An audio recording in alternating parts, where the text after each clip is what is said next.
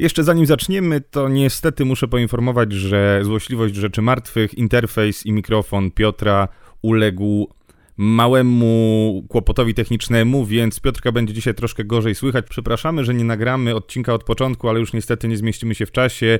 Wybaczcie nam, mamy nadzieję, że wszystko zrozumiecie. W następnych odcinkach już tych problemów nie będzie. No to zaczynamy.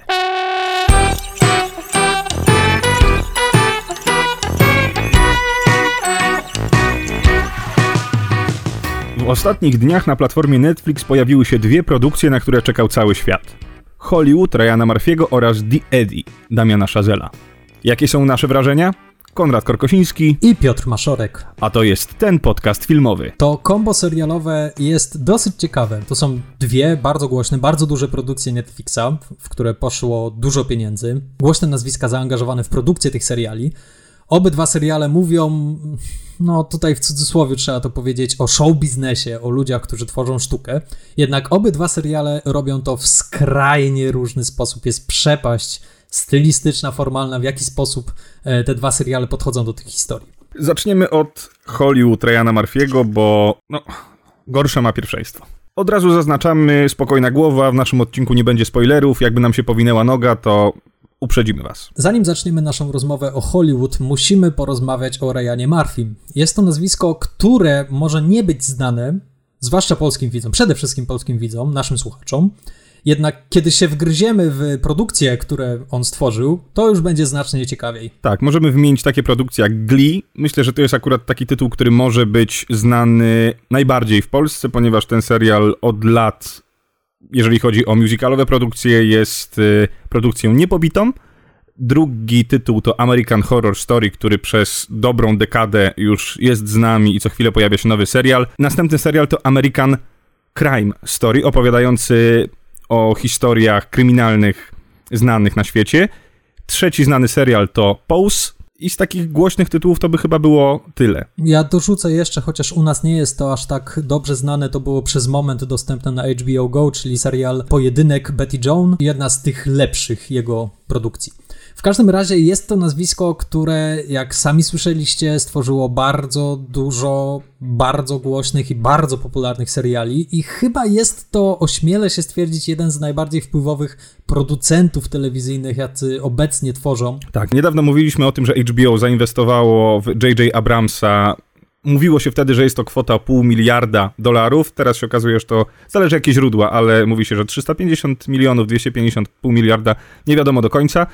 Mm, aczkolwiek Ryan Murphy dostał kontrakt od Netflixa na 400 milionów dolarów. W ramach tej umowy Ryan Murphy stworzył dwie produkcje stricte dla Netflixa, czyli serial Wybory Peytona Hobarta oraz pełnometrażowy dokument e, Circus of Books, który zresztą jest bardzo fajnym dokumentem i bardzo go polecam. No i teraz mamy trzeci pełnometrażowy serial, pełnokrwisty, pełnosezonowy, czyli Hollywood. Zanim przejdziemy do naszych wrażeń po obejrzeniu tego serialu, kilka słów na temat tego, o czym Hollywood opowiada. Hollywood opowiada historię miasta snów, miasta marzeń, krainy marzeń, Dreamlandu, późnych lat 40. Są to lata po wojnie i opowiada historię grupy ludzi, którzy przyjechali do Hollywood, żeby walczyć o swoje marzenia. I came here to be a movie star. I want to take the story of Hollywood and give it a rewrite.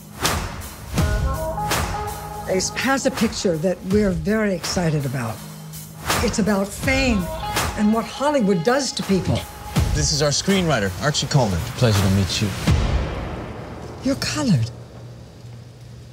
I love it. Serial zaczyna się od tego, że widzimy wielką bramę studia filmowego, pod którym stoją setki statystów, którzy chcą wystąpić w filmie, chcą spełnić swoje marzenie, chociaż przez sekundę, dwie sekundy pokazać się na wielkim, srebrnym ekranie. Ten czas, w którym rozgrywa się akcja serialu jest ba bardzo ważny, ponieważ jest to koniec, schyłek złotej ery Hollywood, w której królowały wytwórnie filmowe, które sprawowały władzę praktycznie nad wszystkim, od życia prywatnego aktorów, którzy byli zakontraktowani u nich, aż po dystrybucję kinową, ponieważ y, przed tym okresem, przed schyłkiem tej ery, wytwórnie filmowe były także właścicielami kin, w których puszczali tylko i wyłącznie swoje filmy, w związku z tym mogli tworzyć kilkaset produkcji filmowych w ciągu roku, ponieważ wiedzieli, że to będzie się sprzedawało, ponieważ muszą wypełnić repertuar. w momencie, w którym rozpoczyna się akcja tego filmu, ta złota era już się kończy. Studia filmowe musiały oddać władzę nad kinami e, prywaciarzom. No i także pojawił się kodeks Heinza, który wprowadził bardzo dużą cenzurę na to, co można, a czego nie można pokazywać na dużym ekranie. I to jest dosyć istotne. Cały trik tego serialu polega na tym, że on opowiada historię, która jest oparta w rzeczywistości. Są tam prawdziwe nazwiska, są prawdziwe filmy, są też one przemieszane z fikcyjnymi postaciami stworzonymi na potrzeby serialu, ale w pewnym momencie ta historycznie akuratna opowieść robi gwałtowny zwrot i idzie w stronę bardziej takiego Tarantino w sensie opowiadamy bajeczkę, co by było, gdyby historia potoczyła się inaczej. Tak jak Tarantino opowiadał w Bękartach Wojny, co by było, gdyby Żydzi zemścili się na Hitlerze. Tak tutaj Ryan Murphy opowiada, co by było, gdyby w Hollywood zaczęto podejmować odważne decyzje w sprawie y, wyborów obsadowych, w sprawie y, kobiet, w sprawie czarnoskórych, w sprawie homoseksualistów i jak to by zmieniło świat. No i co ja wam mogę tutaj powiedzieć? No, w dwóch słowach powiem wam, nie lubię. Nie spodobał mi się ten serial, niestety. Zawiódł mnie możliwie na każdej płaszczyźnie. I mam do tego serialu wielkie pretensje, ponieważ jeżeli decydujemy się na opowiadanie alternatywnej historii, to niech ta historia będzie dobrze napisana, niech będzie, niech będzie miała solidne założenia, solidne cele i doprowadzajmy do tych założeń, do tych celów jakąś sensowną, możliwą do wykonania drogą. Niech, niech nasi bohaterowie napotykają na trudności na swojej drodze. Niestety ten serial usunął ze swojego założenia wszystkie trudności, które mogą napotkać bohaterów. Te trudności oczywiście pojawiają się, jeżeli mówimy, powiedziałeś tutaj o, o rasizmie. I rzeczywiście w tym serialu jest poruszany temat rasizmu. Dosyć mocno. Tylko, że ten te, temat majaczy gdzieś na horyzoncie. Jest o nim powiedziane, po czym po chwili ucinamy temat. Okazuje się, że nic prostszego w Hollywood nie ma do zrobienia, jak właśnie zwalczyć temat rasizmu. I ten serial trochę taki jest, że przez to, że on jest tak wyszminkowany, wypudrowany, te wszystkie tematy, o których opowiada, również są do tego poziomu wypudrowania i wyszminkowania sprowadzone. Serial też opowiada y, bardzo silnie, jego jednym z głównych założeń jest, jest też homoseksualizm. I no i właśnie, jeżeli chodzi o homoseksualizm, no to tak mi się trochę wyobraża, że może właśnie przez ten homoseksualizm cały ten świat jest taki wywazelinowany. No dobra. Muszę się z Tobą zgodzić w wielu aspektach i muszę się też przyznać od razu na początku, że pomimo tego, iż tak jak Ty na początku bardzo ten serial mi się nie podobał, w pewnym momencie coś się zmieniło. Nie wiem, czy w tym serialu, czy we mnie. Chyba jedno i drugie. I trochę się przekonałem, ale po kolei. Tak, zgadzam się z Tobą, że dramaturgicznie to leży i kwiczy i nie możesz się podnieść, ponieważ nie ma absolutnie żadnej przeszkody, której bohaterowie by nie pokonali z łatwością tak naprawdę wszystko jakby przez niesamowite zrządzenie losu dzieje się idealnie po myśli bohaterów. Co dramaturgicznie jest fatalne, ponieważ absolutnie wyłączasz jakby swój udział emocjonalny w tym wszystkim. Zupełnie się nie przejmujesz tą historią. Nie masz powodu do kibicowania Dokładnie. tym bohaterom. Druga sprawa, tak jak powiedziałem, jest dużo faktów w tym i, i faktycznie Murphy odrobił pracę domową, tak jak y, główne studio, w którym rozgrywa się akcja tego serialu, ta brama, o której wspominasz, to jest fikcyjne studio, Ace Studio. Natomiast ono jest oparte na Paramount. Mają niektóre filmy Paramountu, ta brama jest żywcem wyjęta z e, prawdziwej bramy Paramount Pictures, pod którą faktycznie gromadzili się statyści. I Murphy jest w tym dobry, w, w wyciąganiu takich ciekawostek historycznych, właśnie tak jak o tych statystach, czy ta niesławna stacja benzynowa, na której wielu początkujących aktorów rozpoczynało swoją karierę, no za przeproszeniem, dając pupy i będąc męskimi prostytutkami, no to są rzeczy, które faktycznie miały miejsce przyznam, ale tutaj to muszę zrzucić na karby Ryana Murphy'ego, ponieważ Ryan Murphy ma swoje tematy, które uwielbia poruszać. I tak właściwie w każdym jego serialu pojawia się wątek homoseksualny, ma stałą gwardię aktorów, których zaprasza do, do, do swoich produkcji. No i tak samo tutaj nie zaskoczyło mnie, że jest tak silny nacisk na homoseksualizm. Troszkę mnie to zabolało, ponieważ nie ma tak silnego nacisku na wątek kobiecy też. I jest to troszkę niesprawiedliwe, ponieważ stwarza taką iluzję, że Hollywood było, w Hollywood mieszkali sami geje i po prostu oni byli e, w szafie i nie mogli obnosić się ze swoją homoseksualnością. This town's all about dreams. And some of my customers don't just come here for gas. What's the password again? Dreamland. Dreamland. I want to go to Dreamland. You get in the car with them, have a drink maybe. You know, sometimes Sometimes you have to service. Z tym zostawiacie ten serial. Tu się z tobą zgodzę. Kobiety w tym serialu przedstawione są jako, jako wrażliwe bestie, którym nie jest dane kochać yy, i nie jest dane być kochanym. Boli mnie też jedna rzecz w tym serialu, ponieważ yy, są osoby w tym Hollywood, którzy trafili tam z powodu marzenia. Oczywiście. To jest jasne. Ale niestety mamy wiele postaci, które są tam z powodu kaprysu. Nie są to ani osoby wyróżniające się jakąś też szczególną urodą, bo to nie są absolutnie przepiękne osoby. Oczywiście są to przystojni faceci, piękne kobiety, ale są to osoby, które gdzieś w chwili kaprysu stwierdziły, stanę pod bramą Ace Studio, może wezmą mnie do filmu. Nie miały w głowie, będę wielką gwiazdą filmową, zrobię wszystko, żeby się to udało. Nie. W którymś momencie nawet miałem takie zastanowienie, że facet, który dostał się tam dzięki temu, że się z kimś przespał, ostatecznie jest tam i troszkę ma taki stosunek, dobra, jak się uda, to się uda, jak się nie uda, to się nie uda, pójdę na te zdjęcia próbne, jakoś też specjalnie nie będę o nie walczył, aż tu nagle bach, zostaje wielką gwiazdą filmową. Tak, ale z drugiej strony, i tutaj będę bronił, są też postacie, tak jak mówisz, które no jednak z tymi marzeniami do tego Hollywood przyszły. Jest postać czarnoskórego scenarzysty, którego gra Jeremy Pout, mamy postać reżysera e, filipińskiego pochodzenia, którego gra Darren Criss, stała twarz w produkcjach Ryana Murphy'ego. Czyli jest też ten element tych, tych marzeń, tylko że problemem i to, o czym ty mówisz, jest to, że główny bohater jest no, idąc za naszym ostatnim odcinkiem, kompletną mamałygą, który właśnie nie ma marzeń, który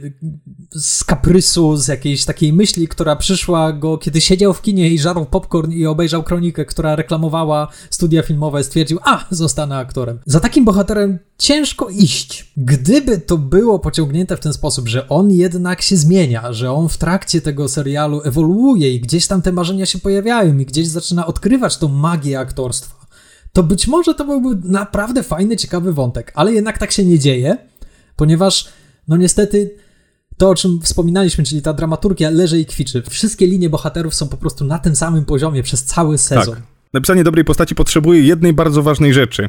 Dobry protagonista potrzebuje dobrego antagonisty. W tym serialu nie ma postaci antagonisty. Przez chwilę przedstawiamy Jima Parsonsa, czyli Henry'ego Wilsona jako, jako antagonistę, no ale jest to antagonista, który no, mimo że nie zagrał tego źle, mimo że cały czas jest to Sheldon Cooper, który gdzieś tam nabiera powietrza, żeby coś powiedzieć i, i bardzo się ekscytuje i denerwuje, to, to, nie jest to postać na miarę, na miarę dobrego serialu. To teraz może powiem, co mnie przekonało. Ponieważ Ryan Murphy w wielu wywiadach mówił, że chciał opowiedzieć bajkę o Hollywood. I faktycznie to jest. To jest dokładnie to. To jest bajka, ale jest to bardzo naiwna, śliczna, wymuskana, najprostsza z możliwych bajek. To zdeterminowało bardzo wiele w tym serialu. To zdeterminowało to, że absolutnie nie ma żadnych przeszkód na drodze tych bohaterów. To zdeterminowało cały look, że to wszystko jest takie śliczne i wymuskane. Chociaż z tym lookiem to akurat się zastanawiam, czy to nie jest nawiązanie do filmów, które powstawały w rzeczywistości w tamtym okresie, które faktycznie tak wyglądały, które były śliczne. Ponieważ Ameryka szukała ucieczki po II wojnie światowej i po wielkim kryzysie i takie właśnie, ta, takie właśnie filmy stylistycznie dominowały. Czyli być może jest w tym troszkę więcej myśli, ale fakt, że jeśli nie masz dramaturgii dobrej, jeśli nie masz wciągającej, porywającej historii, no to za daleko to nie ujedzie. W pewnym momencie zmieniłem swoje nastawienie, ponieważ myślę, że kwestia nastawienia do tego serialu, z czym wchodzimy w ten serial, ma tutaj bardzo duże znaczenie. Ja spodziewałem się czegoś bardziej krwistego, bardziej właśnie takiego pikantnego, szczegóły z tamtego okresu, jak to naprawdę wyglądało i tak dalej, i tak dalej. Nie dostałem tego w sporej części, ponieważ jest tam faktycznie sporo też planów filmowych, na których widzimy, jak te filmy powstawały, no ale nie ma jednak tego zgłębienia tematu. Powiedziałeś, że to jest gdzieś jakaś, jakaś forma snu o Hollywood, opowiedzeniu dobrej bajki. Dla mnie to jest bardziej forma złego snu o Hollywood. E, kiedyś robiłem taki spektakl, jeszcze jak byłem w szkole teatralnej, są dyplomy na koniec, na koniec edukacji i pracujemy z reżyserem, pokazujemy spektakl. Jednym z takich spektakli był spektakl Złe sny. E, reżyserką była Agata Duda-Gracz i Agata Duda-Gracz wymyśliła kilka tytułów złych snów, typu właśnie Zły sen o dziewczynce, której małżonek mamusi zapłacił za tanuszek głową świętego Jana, Zły sen o kucharzu, który przy robocie lubił gotować swoim dzieciom piekło i tak dalej, i tak dalej. I dla mnie jest trochę coś w tym, że to jest zły sen o Hollywood, które powinno mieć prawdziwą historię, które zasługuje na prawdziwą historię. No tylko właśnie problem polega na tym, że ta prawdziwa historia Hollywood jest dosyć wstydliwa. Ale i właśnie dlatego jest ciekawa. Tak, jest ciekawa, ale jakby ten serial nie chciał tego robić. Ryan Murphy nie chciał zrobić tego serialu, który my chcieliśmy zobaczyć. Zamiast tego on zrobił swoje, opowiedział tą bajkę, co by było gdyby. Tak, no ale co by było? No właśnie nic by nie było, no, według tego serialu. No nie, no według tego serialu byłoby bardzo dużo geje wyszliby na ulicę i zaczęli obnosić się ze swoją dumą, yy, czarnoskórzy aktorzy robiliby kariery, wszystko byłoby w pięknej równowadze i nie byłoby tej dyskryminacji. If we change the way that movies are made, I think you can change the world. This is just the beginning. We aren't just making a movie. We're making history. W ostatnich latach od premiery Czarnej Pantery bardzo dużo się mówi na temat reprezentacji na ekranie. To jest takie hasło, które bardzo często się po, podaje, że pewne grupy widzów nigdy nie dostały swoich reprezentantów na dużym ekranie w mainstreamowych produkcjach hollywoodzkich, takie jak właśnie na przykład homoseksualiści, jak e, czarnoskórzy, jak Azjaci, jak Latynosi. No i Hollywood serial próbuje to fikcyjnie odkręcić. Próbuję pokazać, co by było, gdyby faktycznie w pewnym momencie ktoś powiedział: Nie, nie zgadzam się, zrobię po swojemu. Nie ma to żadnej stawki, nie ma to żadnego ciężaru, ponieważ, tak jak wspomnieliśmy, nie ma tam żadnych przeszkód. E, I w związku z tym to jest niezasłużone. Ale mimo wszystko, no bajka jest piękna. To jest piękna fantazja. Pojawiają się w tym serialu, tak jak mówiłem, postaci autentyczne. Na przykład Anna May Wong, która jest bardzo skrzywdzoną historycznie postacią, aktorką. I jej historia jest bardzo, bardzo ponura. Ta historia jest odkręcona. W tym serialu ta postać zostaje sprowadzona tylko i wyłącznie do problemu. Nie ma w niej nic ciekawego.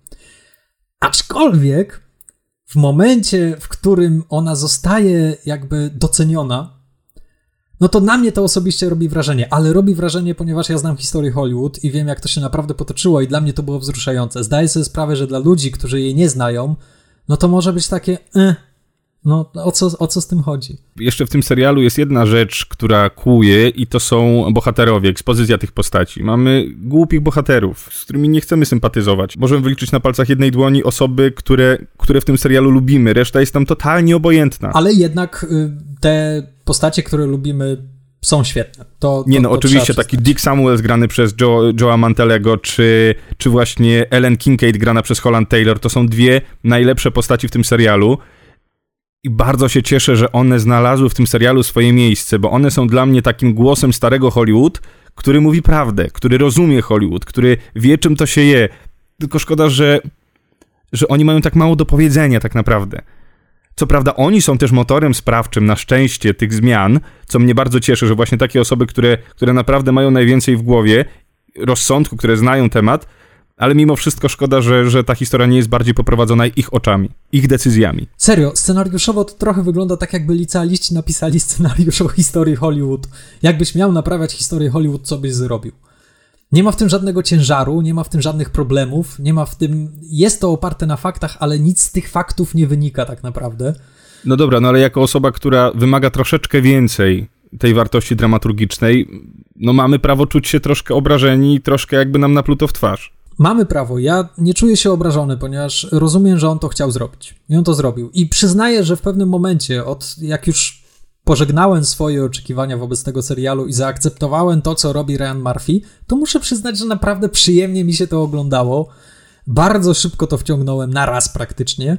I nawet, i to jest związane z tym, że y, orientuję się troszkę w historii Hollywoodu i w tych wszystkich smaczkach i w tych dyskryminacjach i tak dalej, nawet się wzruszyłem na koniec. Ale zgadzam się z tobą, że jest to mimo wszystko pewne rozczarowanie i troszkę zmarnowany potencjał. Można by było z tego Tak jak Tarantino wykorzystuje ten myk, co by było, gdyby do tego, aby dać jakieś przewrotne spostrzeżenia na temat rzeczywistości, na temat historii, na temat naszej obecnej rzeczywistości. E, no, Murphy jednak nie. Murphy jednak poprzestaje tylko na zabawie. No tak, ja już w czwartym odcinku wiedziałem, jak ta sytuacja się skończy i wiedziałem, że oglądanie kolejnych odcinków będzie kolejną stratą czasu, no ale obejrzałem do końca, bo dla was, dla was. Chciałem po prostu Dziękujemy. Mieć, mieć pełną wiedzę na temat tego, co ten Ryan tam napsocił. Słuchajcie, jeśli oczekujecie, tak jak my oczekiwaliśmy, jakiegoś takiego mięsistego serialu na temat y, kulis powstawania wybitnych produkcji w Hollywood Złotej Ery, no to będziecie bardzo, bardzo rozczarowani. Jeśli natomiast chcecie odmurzacz, ponieważ to najzwyczajniej w świecie jest odmurzacz. To jest kolejny serial dla nastolatków Netflixa, tak naprawdę, według mnie. Ty dałeś swoją rekomendację, teraz ja chcę dać swoją. Nie oglądajcie.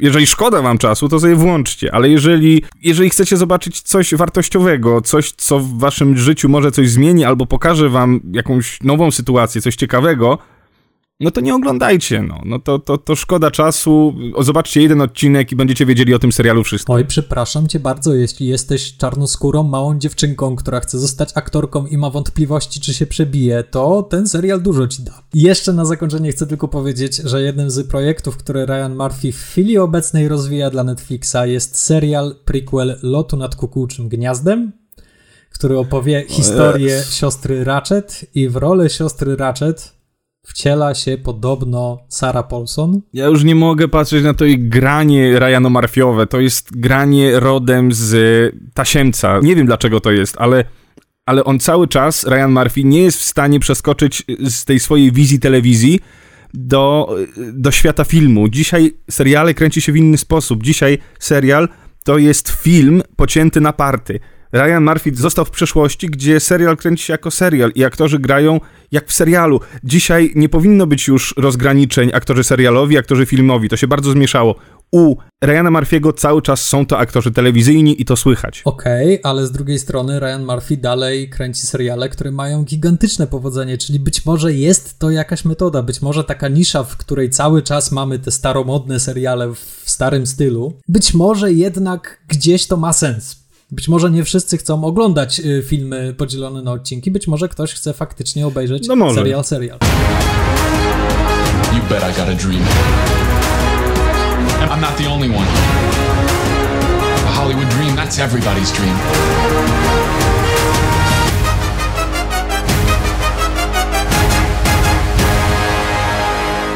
Jeśli Hollywood serial, o którym rozmawialiśmy, to był milkshake, wysokokaloryczny, słodziutki jak cholera i za dużo wartości odżywczych w tym nie ma. Tak, tutaj mamy martini dry, takie bardzo najbardziej wytrawne, jakie się da zrobić, że jak to pijesz, to wykrzywia cię w każdą możliwą stronę. Tak wytrawny jest ten serial. Powiem wam, że dla mnie przeskoczenie z Hollywood i tydzień później binge'owanie Ediego, specjalnie dla was, naszych słuchaczy, bo my chcieliśmy zbinge'ować ten serial, to był po prostu jak skok na lodowatą wodę dostałem takiego wstrząsu i szoku i jeśli chcecie binge'ować Eddie, nie róbcie tego. To nie jest serial nie, do nie da rady. Hollywood jak najbardziej tak. Ja od razu muszę się przyznać, że chciałem obejrzeć całość The Eddie. Nawet napisałem do Maszora i powiedziałem, słuchaj, no walczę, walczę, ale no nie mogę, bo to nie jest serial do binge'u. Obejrzałem 6,5 odcinka, zostało mi półtorej odcinka. Nie, 2,5, sorry. Zostało mi 2,5 odcinka.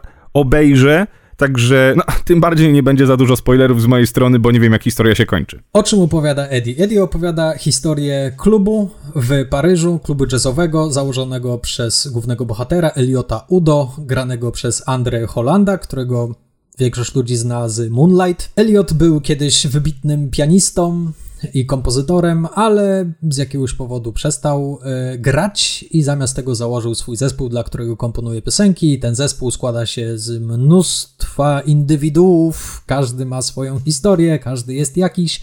No i co? No i oni po prostu walczą o to, aby ten klub utrzymać i aby tworzyć muzykę.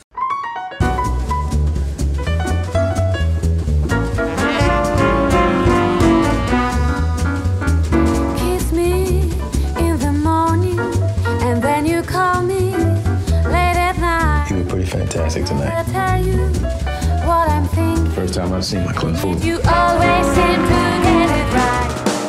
Za serial odpowiada Damien Chazelle, ale to jest dosyć kontrowersyjne, ponieważ Netflix oficjalnie nie podał, czy jest to serial. Zamiast tego podał, że za serial odpowiada Alan Paul, Damien Chazelle, Jack Thorne oraz Glenn Ballard. To wszystko są bardzo znane nazwiska, żeby nie było. Dla nas chyba najbardziej znanym jest Damien Chazelle oczywiście, ale Alan Paul, który był showrunnerem 600 pod ziemią, Jack Thorne, który stworzył Skinsów, który stworzył Shameless, no i oczywiście y, kompozytor Glenn Ballard, który pojawia się w tym serialu w roli pianisty. Dlaczego ten serial jest tak bardzo istotny dla nas? Dlaczego cała Polska czekała na premierę tego serialu? Dlatego, że główną rolę kobiecą gra tam nasza polska Joanna Kulik. Gra postać Maj. Dobra, to może najpierw zacznijmy od niej, ponieważ to jest to, co wszystkich interesuje. Jak ci się podobała Joanna Kulik? To, co mnie na początku uderzyło, to to, jak bardzo y, twórcy serialu chcieli podkreślić polskość naszej polskiej dziewczyny jak zajrzeliśmy do jej mieszkania, to po prostu buchnąłem ze śmiechu, bo mało tego, że tam nie wspominamy o tym. Oprócz tego, że rzeczywiście języki, których używa się w serialu, jest co najmniej cztery i one się przeplatają bardzo płynnie. W jednym zdaniu potrafią pojawić się, potrafią pojawić się cztery języki naraz. To w ogóle szacun, szacun dla Netflixa, że zrobił coś takiego, taki bardzo międzynarodowy serial. Tak, musieli tam solidnie z napisami, w sensie musieli mieć dobrych, dobrych ludzi od napisu. Domyślam się, że Amerykanie nie będą zachwyceni. No tak. E, w ogóle wydaje mi się, że Ameryka nie zobaczy tego serialu przede wszystkim, ale do tego zaraz wrócimy.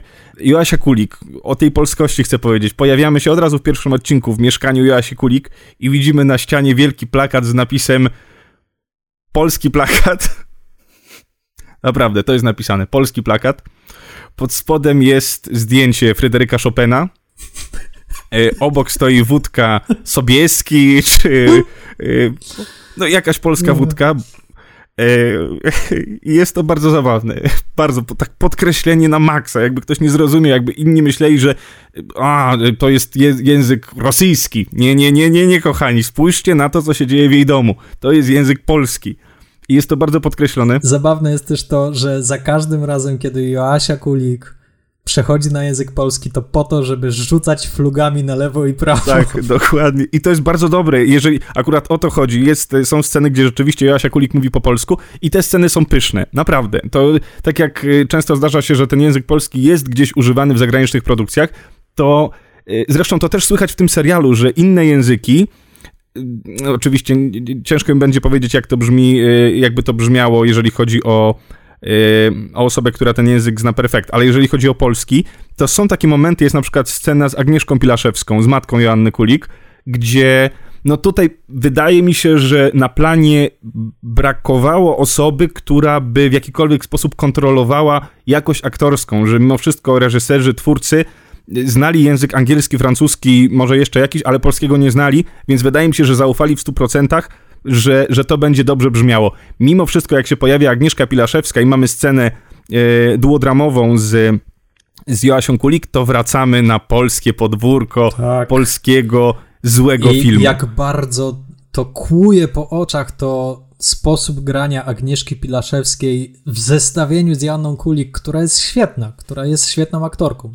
Ja napisałem sobie tutaj w notatkach, napisałem właśnie o Joasi Kulik, bla, bla, bla, bla, bla, pod spodem Joasia Pilaszewska, gorzej. Zdecydowanie gorzej, ale dobra, całe szczęście pojawia się tylko w jednym odcinku, pojawia się na kilka scen, to Joasia Kulik jest naszą dumą i reprezentantką w tej jakże międzynarodowej obsadzie. Tak, poza tym Joasia Kulik też nie miała łatwego zadania, bo y, Joasia Kulik chwilę wcześniej urodziła dziecko, jest, jest świeżo po porodzie, więc... Y, no naprawdę szapoba, bo, bo to jest naprawdę trudna rola, naprawdę wymagająca rola od, od, od aktora, a ona naprawdę dała radę, więc no naprawdę szacun. Jeszcze raz powiem naprawdę, bo ile, jak, ile razy można powiedzieć naprawdę? Naprawdę dużo. No i oczywiście Joanna Kulik śpiewa, śpiewa przepięknie. Już teraz y, po przeczytaniu kilku recenzji zagranicznych wiem, że jej głos jest jednym z największych hitów tego serialu.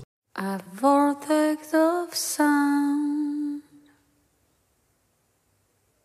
revolving around dissolving you down to the essence music will flow canvas will glow. Sweet is surrender, pulling you under the eddy.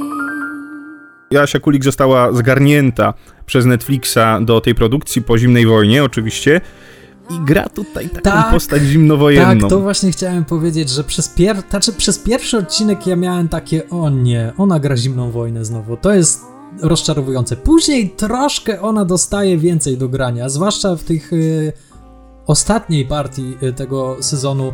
Ona troszkę tam się zmienia i odchodzi troszkę od tego takiego ponurego, zapijaczonego, mm, artystycznego życia, które zaprezentowała w Zimnej Wojnie i pokazuje tą bardziej optymistyczną stronę. Jej największą siłą jest ona sama, jej głos, jej charakter, jej charyzma, którą ona po prostu ma. Ma. Ona się z nią urodziła i ona wystarczy, że się pojawi na ekranie i patrzycie tylko na nią, a to jest naprawdę imponująca obsada swoją drogą.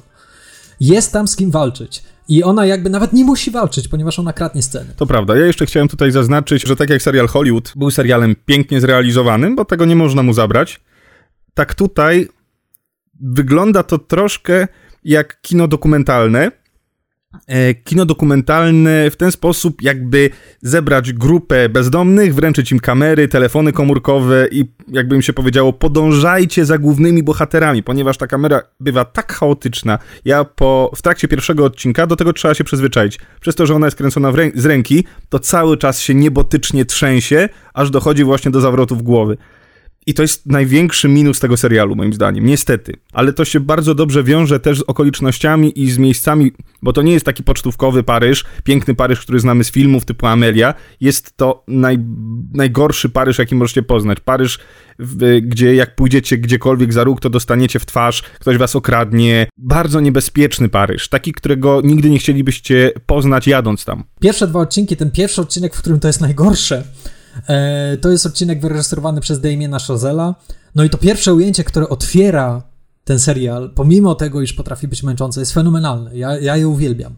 E, to jest piękne, jakby zanurzenie się w tego świata, i w tym jednym ujęciu on ci sprzedaje jakby cały klimat tego serialu, właśnie to, co mówisz, że to nie będzie śliczny, wymuskany klub jazzowy z kłębami dymu, to nie będzie La La Land, to nie będzie to hollywoodzkie podejście do jazzu, nie, to będzie to prawdziwe, z, wzięte z ulicy, e, z bruku paryskiego, gdzie jest smród, gdzie są narkotyki, gdzie jest przestępczość, gdzie są ludzie, którzy klną, którzy piją i którzy zmagają się z tym, żeby utrzymać się na powierzchni. Powiem tak, powiem o jednej rzeczy, która mi się bardzo podobała, która jest fantastyczna i jednej rzeczy, która według mnie kładzie ten serial na cały sezon i ciężko jest się podnieść temu serialowi po tej jednej rzeczy. Rzecz, która mi się podobała, to jest muzyka. Nie jestem fanem jazzu, nie lubię jazzu, ale uwielbiam podejście do muzyki w tym serialu. To jeszcze trzeba zaznaczyć, że y, bohaterowie, czyli zespół, to są muzycy jazzowi, to nie są aktorzy. I oni grają, wszystkie te kawałki, które słyszymy w serialu są grane na żywo więc wszystko, co jest śpiewane, grane, nie odbywa się w studio i potem jest po prostu dokładane to do ujęcia. Nie, wszystko jest nagrywane na żywo. Mamy tutaj ten, ten jazz, mamy biednych muzyków, mamy tutaj takie silne nawiązanie do tej, do tej cyganerii, y, la bohemy lat dwudziestych Paryża, że, że osoby, którym na tym zależy, na, nie chodzi nawet o to, żeby zarabiać jakieś grube pieniądze, tylko o to, żeby grać. To jest to właśnie ten aspekt muzyki, który mnie zachwyca, pomimo tego, iż muzyka jazzowa nie jest moim konikiem, nie jest w moim guście. Tak bardzo mi się podoba to, jak bohaterowie tego serialu, oni żyją, umierają, bawią się, jedzą śniadanie i wszystko jest w rytm muzyki. Ta muzyka po prostu im towarzyszy nieustannie. Muzyka jest głównym bohaterem tego serialu, absolutnie. Tak, i to nie jest takie sztampowo hollywoodzkie pokazanie muzyki, że nagle po prostu ktoś zaczyna śpiewać i tańczyć i tak dalej. Nie, to jest właśnie wplecione w tą bardzo dokumentalną, realistyczną tkankę. Ta muzyka, znaleźli sposób, żeby tą muzykę w tej formie mimo wszystko zrobić z tego musical tak naprawdę. E, a mimo wszystko jest to cholernie realistyczne i cholernie prawdziwe. Ale powiedz o tej rzeczy, która cię najbardziej wkurzyła. Najbardziej wkurzył mnie wątek sensacyjny w tym filmie, który jest dla mnie jak pięść do nosa w tej konwencji. I zupełnie tego nie kupiłem i to dla mnie tak trąciło sztucznością i takim, takim, takim na siłę wpychaniem tego. Tak, bo ono zabiera z tego serialu to, co jest najciekawsze, to całe klucz. Tak, to, to klucz, czyli ten realizm i to, jak ta muzyka się w tym realizmie sprawdza. To jest serce tego serialu i przy tym powinni obstawać. Natomiast wrzucenie tej kryminalnej intrygi, kto zabił kogo i jak tutaj trzeba kombinować, żeby wyjść na prostą, No nie. Ja jeszcze chcę wrócić na chwilę do, do aktorskiego aspektu, do głównego bohatera, czyli do Andre Hollanda, który gra Eliota. Nie lubię. No co mogę powiedzieć? Jest koszmarnie napisaną, mam nawet napisane, uwaga, głównego bohatera nie da się lubić. Tak. Nie wiem, czy to sprawa napisanej postaci, czy sposób grania, ale facet jest odrzucający i absolutnie nie słucha nikogo. Może z wyjątkiem jednej czy dwóch scen, jak już musi coś osiągnąć, bo inaczej straci coś, na czym mu zależy. Dodatkowo, totalny egoizm. Co chwilę próbowałem wyłapać jakikolwiek moment, w którym zawiesiłby na kimś uwagę i zaczął go uważnie słuchać, nie uciekając gdzieś myślami, czy nie szukając czegoś po prostu. I on jest tak nie potrafisz jakkolwiek empatyzować z, z tym bohaterem, nie lubisz tak, go. Masz ochotę nim nie sposób go lubić. i powiedzieć, tak. słuchaj Joaśki. S tak, si siadaj na dubsku tak. i słuchaj. I, I, on kłamie. Nie, ale nie wiadomo dlaczego. To też mam napisane, że, że nie rozumiem motywów tego bohatera. Że i, i w, ogóle, w, ogóle nie jestem w stanie y, zrozumieć jego toku rozumowania. Jakby na chwilę usiadł, poskładałby sobie te wszystkie fakty do kupy, to naprawdę w jeden odcinek by to rozwiązał. Nie wiem, czy to jest decyzja y, scenarzysty, czy to jest decyzja już prowadzenia postaci, no, ale to się ewidentnie nie udało. Ten facet jest y, naszymi okularami na ten świat. Ja tutaj winę całą zrzucam na scenarzystę. To jest po prostu fatalnie napisane. Jeśli bierzesz tą konwencję realistyczną, no to jaka jest pierwsza rzecz, jaką byś zrobił, kiedy ktoś zostaje zabity? Idziesz na policję i mówisz prawdę. Natomiast tutaj on po prostu od samego początku kłamie, oszukuje i myśli, że sobie z tym. To jest tak tandetnie hollywoodzkie. Ale nie wiadomo, ale nie wiadomo dlaczego, w sensie nie rozumiem, bo nie jest super bohaterem, nie ma w ogóle zakusów na bycie, w ogóle nie ma nawet takich możliwości cielesnych, żeby być super bohaterem i nawet nie ma nawet pomysłu, żeby jakkolwiek wyjść z tej sytuacji, oprócz tego, że gania zbirów po ulicy, nie wiadomo dlaczego. No tak, no tak, no to jest, mówię, pięść do nosa, zupełnie niepasujące. E, Zostawmy już go, ponieważ to będziemy bardzo długo o tym gadać. Y, to jest, nie jest najlepiej napisana postać, ale jest bardzo fajnie zagrana. Ja uważam, że Andrew Holland jest bardzo fajnie obsadzony w tej postaci i mimo wszystko, jeśli mam jakąkolwiek sympatię dla tego bohatera, to ze względu na Andrew Hollanda, który potrafi z tej koszmarnie napisanej, antypatycznej postaci zrobić coś, co ma gdzieś tam zakopane serce. Wspominaliśmy o Jaszce Kulik, o Andrew Hollandzie, o Agnieszce Pilaszewskiej. Ja jeszcze chcę tutaj wielkie pokłony y, złożyć Amandli Stenberg. To jest ta dziewczynka, córka? Tak, to jest córka. Super rola, naprawdę. No właśnie, jak ta malutka Ru z Hunger Games nam wyrosła. Y, no słuchajcie, świetna.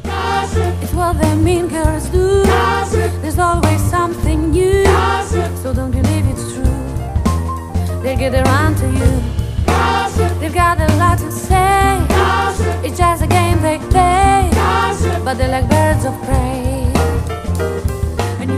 Bo jeszcze możemy od razu teraz powiedzieć, że odcinki to jest też minus dla mnie, dlatego że y, odcinki są niezależnymi historiami każdej z osób. One rzeczywiście się przeplatają, wracają do tego naszego głównego bohatera Eliota, ale każdy odcinek jest zatytułowany imieniem postaci i trochę bardziej pozwala nam się zagłębić w w, w, w dany charakter. Tylko, że niestety to też dla mnie w którymś momencie przestaje mieć sens, dlatego że to jest, lubię określenie, to jest taka wata, która nam tak bardzo upłynnia to wszystko i, i, ten cały, cały główny temat, czyli ten klub jazzowy, który mnie najbardziej interesuje, to co tam się dzieje, rozwala mi się po prostu po całym Paryżu i po, po, po dziesiątkach charakterów, co mnie naprawdę w którychś momentach w ogóle nie interesuje i nie jest mi to w ogóle do historii potrzebne. Mimo, że mamy piękne sceny typu jest scena na weselu, które pokazują wrażliwość tych bohaterów, tylko że do historii nie jest to w ogóle potrzebne, w ogóle. Ale mimo wszystko, jeżeli podkładasz pod nos widzom, że mamy wątek kryminalny, no to mimo wszystko każdy widz będzie myślał, kurde, no jednak ten wątek kryminalny to jest wątek sensacyjny. On zawsze myśl widza będzie, kur, że, czy się uda, czy się uda, a nie y, czy, czy ktoś będzie szedł do domu y, skręcając w lewo, czy w prawo, bo tu jest piękna linia topoli. To mogłoby się sprawdzić, ale tak jak wspomnieliśmy, no niestety są rzeczy, które temu przeszkadzają. Czy uważasz, że jest to udana produkcja? Ponieważ warto zaznaczyć, że to jest produkcja, na której bardzo wiele przyszłości Netflixa zależy, ponieważ w chwili obecnej Netflix, który specjalizuje się w serialach nastolatkowych e, z nadprzyrodzonymi zjawiskami albo reality show o seksie, to jest taki bardzo prestiżowy, no niemalże oscarowy projekt. Tak, y, nie wierzę w to, że jakkolwiek, gdziekolwiek, na jakikolwiek galach nagród ten film się pojawi. Właśnie przez to, o czym przed chwilą rozmawialiśmy, że niestety ta historia jest upłynniona i nie do końca trzyma się kupy. A poza tym, niestety mam obawę, że przez artyzm tego filmu, który jest przez tę wytrawność e, produkcji, nie za wiele osób ten film zobaczy. Mimo tego, że jest sygnowany nazwiskiem Damiana Chazela, no to wydaje mi się, że po, po odcinku pierwszym, może dwóch zmęczonych, większość ludzi jednak powie, to nie dla mnie. Tak, być może jakby to się premierowało na innej platformie. Gdyby to na przykład trafiło na HBO Go, to myślę, że znalazłoby tam bardzo dużą e, rzeszę fanów. Netflix jednak jest bardzo populistyczny. Jest taki, że no, w chwili obecnej największym sukcesem jest Tiger King, a zestawmy sobie jakość tych dwóch produkcji i to, co reprezentują ze stricte artystycznego punktu widzenia. Dlatego tutaj się z Tobą zgodzę. Wydaje mi się, że to nie będzie wielki hicior Netflixa i być może trochę się na tym przejadą. A szkoda, bo jednak mimo wszystko to, co powiedzieliśmy, ten styl, ta muzyka, ten, ten, ten pomysł na serial wyjściowy jest naprawdę bardzo ciekawy. Jest taką cudną innością w zestawieniu ze wszystkim tym, co mamy dostępne na platformie Netflix. A powiedz mi, czy spodziewałeś się czegoś takiego, czy miałeś inne wyobrażenie po zwiastunie? Spodziewałem się czegoś podobnego. Nie spodziewałem się tego wątku sensacyjnego bardzo. Szczerze mówiąc, nie mogę powiedzieć. Nie mogę powiedzieć, czy to spełniło moje oczekiwania, czy nie. Na pewno mam więcej uwag niż myślałem, że będę miał na początku. Są rzeczy, które bardzo mi się podobały, są rzeczy, które mnie nie rozczarowały, ale są też właśnie takie elementy, które zdecydowanie nie. Zdecydowanie przedobrzyły. Really people who are depending on that club. This is all I got. You understand? This is it. Wish you sung like that last night. Fuck you. No dobra, no to co? To tyle na dzisiaj. W przyszłym tygodniu następna topka. Jeszcze wam nie będziemy zdradzali, co to będzie za topka. Słuchajcie nas w przyszły wtorek od 8 rano. To wielkie dzięki, Piotrek. Dziękuję ci bardzo, Konrad. Do usłyszenia. Do usłyszenia. Cześć.